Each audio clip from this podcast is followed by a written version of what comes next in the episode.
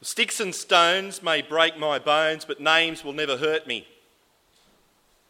Now, I'd like to meet the bright spark that came up with that saying, because I'd like to take that stick that he's talking about and whack him on the head with it, because it's such a stupid saying, isn't it? Absolutely ridiculous to suggest that uh, names can never hurt us. It's just not true. Name calling and mockery, you know, can really hurt us. In fact, to live as the target of ongoing ridicule, well, it can be absolutely soul destroying. You know, usually people who face um, ridicule, they're the people uh, who are different. You know, that's why they face ridicule, because they're different in some way. It's their, their physical appearance, or it's their personality, or it's the, the type of food that they eat, or it's the football team that they support. They're different in one way or another. And I guess, therefore, it shouldn't surprise us Christians too much to realise that we will often be the target of ridicule and contempt.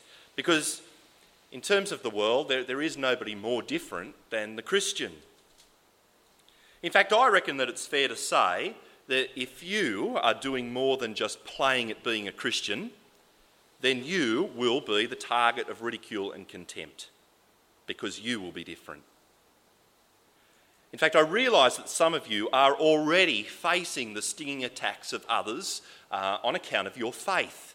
I know that for some of you that comes from other family members. I know that for some of you it's come from university lecturers. Uh, for, for others of you, it's um, you know, been in the workplace. And then there's other, others of us who have also been the victims of ridicule and contempt, but in a quite different way. You know, those of us who have been too frightened uh, to ask people to church because we, we're scared of what they might say, what they might um, come back with.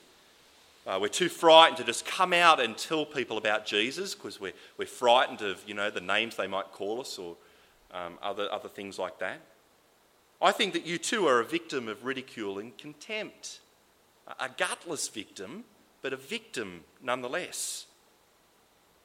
Now, you add to these very personal attacks that battering that we Christians face every day from the newspapers, from people like Richard Dawkins, you know, the atheist author, from, from certain Hollywood movies. You put all this together, and it can be quite overwhelming.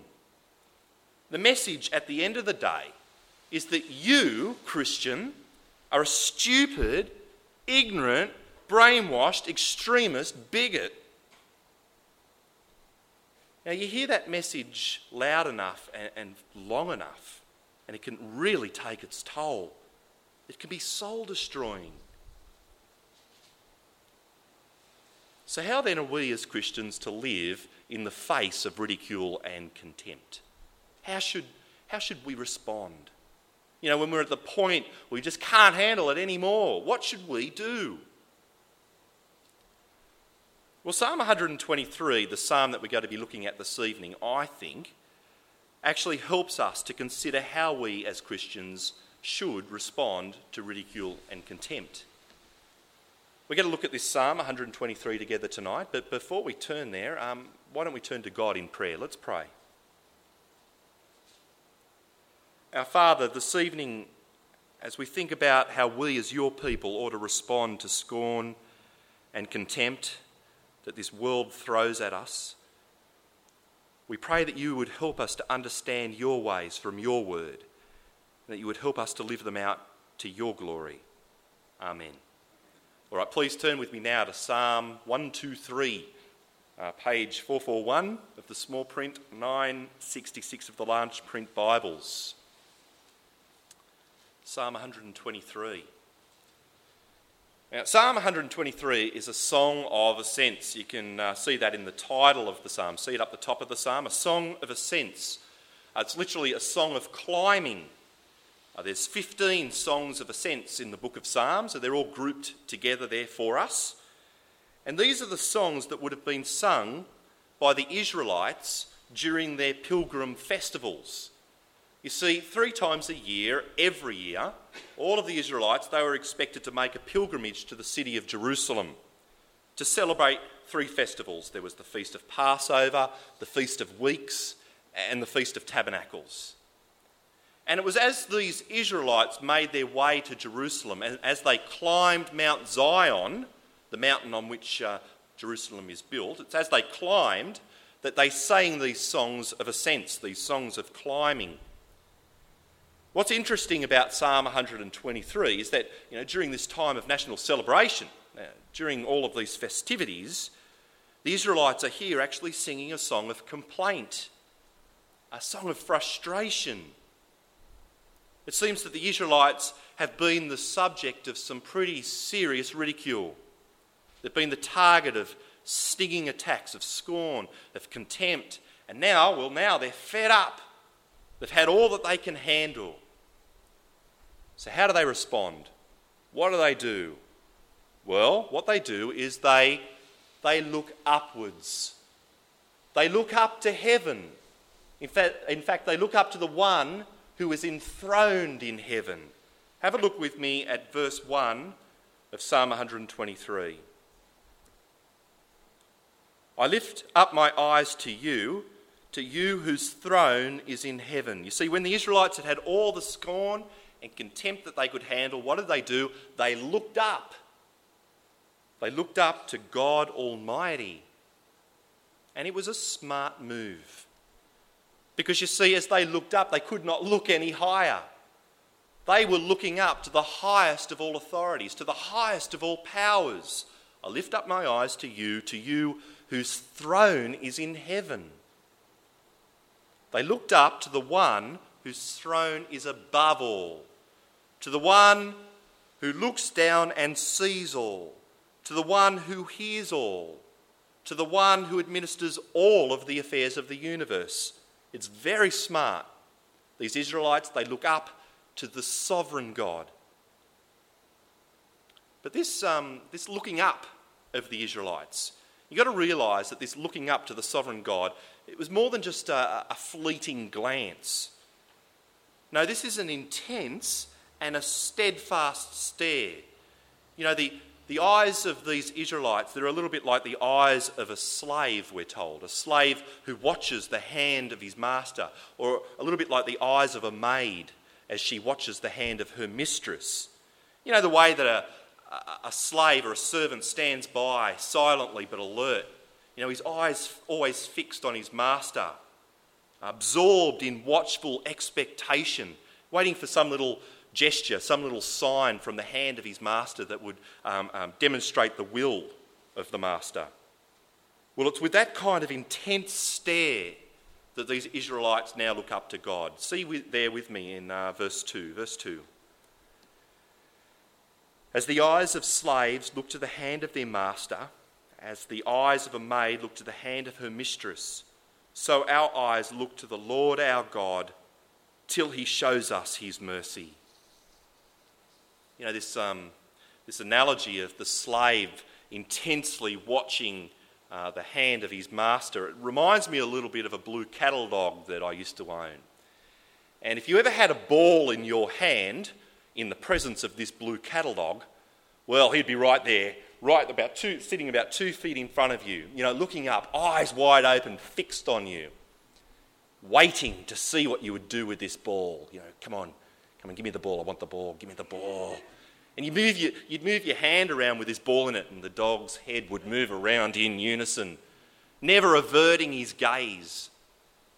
Nothing in all of creation could distract that dog from watching what you did with that ball. Well, you see, the Israelites are fed up with the ridicule and the contempt that they've copped.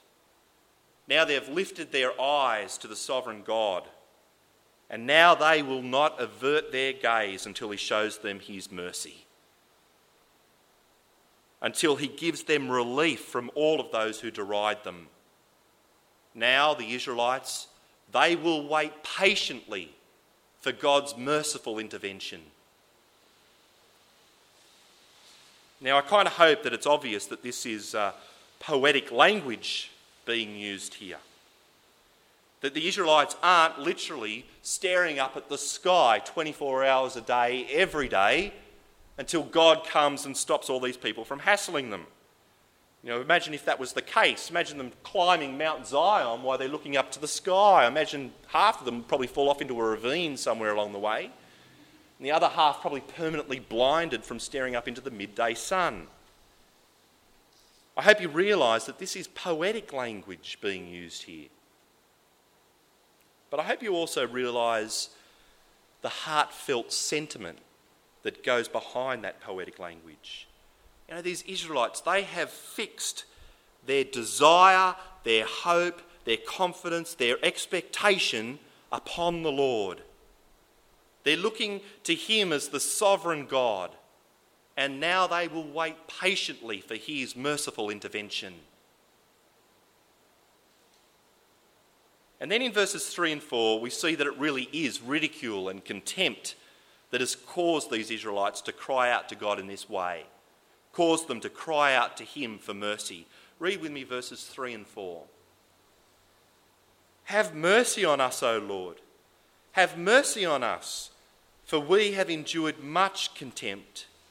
We have endured much ridicule from the proud, much contempt from the arrogant. Now, the idea behind that phrase, we've endured much contempt, much ridicule, uh, behind that phrase is the idea of, um, of being full to overflowing. You know, Lord, we are full to overflowing with ridicule and contempt. It holds the idea that these Israelites have, have, have faced more than just the odd snide remark. No, they've been the target of a harsh, relentless onslaught of scorn and derision, and now it's taken its toll. They've had all, about all that they can handle.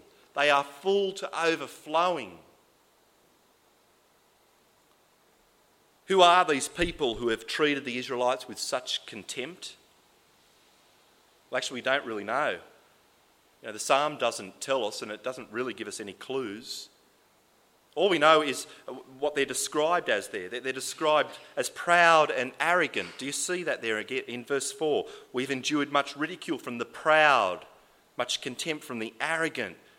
You see, these people, they're the exact opposite to, to the Israelites in Psalm 123. The Israelites, they're, they're humbly coming before God. Well, these people, they're proud, they're arrogant. I guess the other obvious question to ask is, is did God actually answer the prayer of Psalm 123? You know, was he merciful towards these Israelites? Did he silence these proud and arrogant mockers? Well, again, the fact is we don't know. The psalm doesn't tell us. But here's what we know for sure. Here's what we know for sure. When the Israelites were full, filled to overflowing with ridicule and contempt, they looked to the sovereign God and they waited patiently for his merciful intervention. That's what we know for sure. And you know, as we look at this response of the Israelites in this psalm, I, I can't help but think of Jesus Christ and the way that he responded to a lifetime of ridicule and contempt, a lifetime of derision that culminated at the cross. I can't help but think of Jesus Christ, who in many ways endured the most wicked contempt of all of history. We had read for us just a little of uh, what Jesus faced in our second Bible reading this evening. You know, and of course, it's, it's the true identity of Jesus as the Son of God that makes this particular ridicule so obscene. There, remember in that first Bible, uh, in the uh, second Bible reading, there he is, surrounded by a whole company of soldiers. What do they do? They strip him. Then they dress him up in a scarlet robe. Then they put a crown on his head, crown of thorns. And then they put a staff in his hand. Then they get down in front of him, they kneel down, they go, Hail, King of the Jews! Then they spit on him. Then they take the staff that they gave him, they take it back from him, and then they start whacking him on the head again and again and again with it. Then there was the, the ridicule of a public execution on a cross no less, that mocking sign above his head. This is Jesus, King of the Jews. Those walked by, you know, they shook their heads in contempt. They hurled their insults at him. Save yourself, Son of God. He saved others, but he can't save himself. He trusts in God. Let God rescue him. To think that even the low life scum that were crucified along with Jesus that day dared hurl their insults at him too. Never in the history of the world have human beings ever been more proud, more arrogant than in the crucifixion of Jesus Christ. You talk about being full to overflowing with contempt and ridicule. Well, Jesus knew what that meant better than anyone. As we uh, think about the way that Jesus responded to this mockery, I think there are many similarities to the Israelites of Psalm 123. I guess that's because, in many ways, Psalm 123 was always intended to be something of a glimpse of what was to come, you know, a shadowy picture of the ridicule and contempt that Jesus would face, a shadowy picture of his response. So it's not surprising that when we see Jesus full to overflowing with ridicule and contempt, it's not surprising that then we see him looking upwards. Metaphorically speaking, looking upwards, looking up to his sovereign Father in heaven. You know, we see it in his whole life, a whole life spent, you know, praying we see it so clearly in the Garden of Gethsemane as he pours out his heart to God. You know, he, he knows who the highest authority is, he knows who the highest power is, he knows what the smart thing to do is. And so we see him looking up. And then we see him waiting patiently for his, fa- for, uh, his father's merciful intervention you know, like the steadfast stare of the Israelites in Psalm 123. Jesus, he, he refused to be distracted by anything. It was that, that patience that was evident even in his, in his dying breath. Father, into your hands I commit my spirit. Knowing, trusting that his Father's merciful intervention would come. And of course, friends, we know that it did come, don't we? We know that it did come. It came in the resurrection, God raising Jesus from death to life, God's merciful intervention, turning vilification into vindication. God the Father then giving Jesus the responsibility of one day judging all people and turning all of his mockers into, well, bird food. See, Psalm 123, it's a shadowy picture of Jesus on the cross. It shows us how the righteous Son of God would respond in the depths of ridicule and contempt. And for that very reason, it shows us how we too can respond to ridicule and contempt. Because, Christian, we have been called to be just like Jesus was when he faced mockery. I don't know if you realise this, but in the book of 1 Peter, in the Bible, the book of 1 Peter. It, it's talking about when uh, Jesus was facing all these insults from people. And this is what we read we read, Christ suffered for you, leaving an example that you should follow in his steps. Did you get that? Christ suffered for you, leaving an example that you should follow in his steps. So, how ought we to respond to the ridicule and, and contempt that we face as Christians? You know, from our families, our university lecturers, our workmates, from the newspapers? What should we do? Well, we should follow the example of Jesus. we should follow the pattern that has been set up in Psalm 123. In other words, we too should look up to the sovereign God and then wait patiently for his merciful intervention. What's that going to look like? What, what's that going to look like in real concrete terms? Well, of course, looking up to the sovereign God will mean it'll mean bringing our concerns before him in prayer crying out to God with the burdens that this contemptuous world lays upon us. It'll mean looking up to Him who is enthroned in heaven, to the one who is the highest of all authorities, to He who is the highest of all powers, knowing that that is the smart thing to do. Now, you'd think that looking up would come so naturally for us as Christians, wouldn't you? that it would be such a natural thing for us to do. But I don't think it is. If it were natural, then I dare say that in a church of what, 150 adults, you'd expect to see more than just eight people at a monthly prayer meeting, as was the case this month.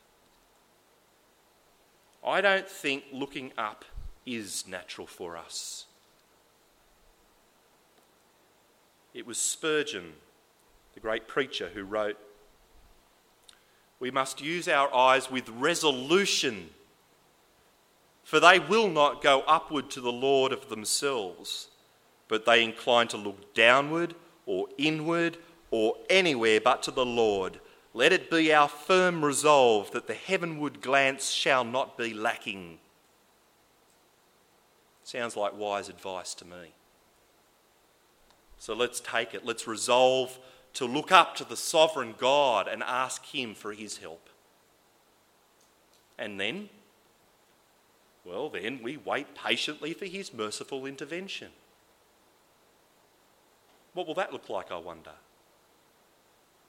Well, I guess it'll mean that we, we keep on looking, you know, that we keep on praying, that we don't avert our gaze, that we don't lose heart when there seems to be no end to the ridicule and the contempt that we, we hang in there, that we don't look for our own way out, that we keep our confidence in God and we wait. And of course, friends, this waiting, this waiting is made much easier in the knowledge that God will mercifully intervene. Maybe in this life, definitely in the next, but it's the vindication of Jesus that has already taken place through his resurrection from the dead. And it's our unity with him in that. It's this that guarantees God's merciful intervention in our lives, one way or the other. And that I find to be very reassuring. So, then, does that mean waiting patiently for God's merciful intervention requires inactivity on our part? Does it mean that we just, you know, sit by passively, twiddling our thumbs, waiting? What should we do, for example, when a, a newspaper publishes cartoons lampooning our Saviour Jesus Christ?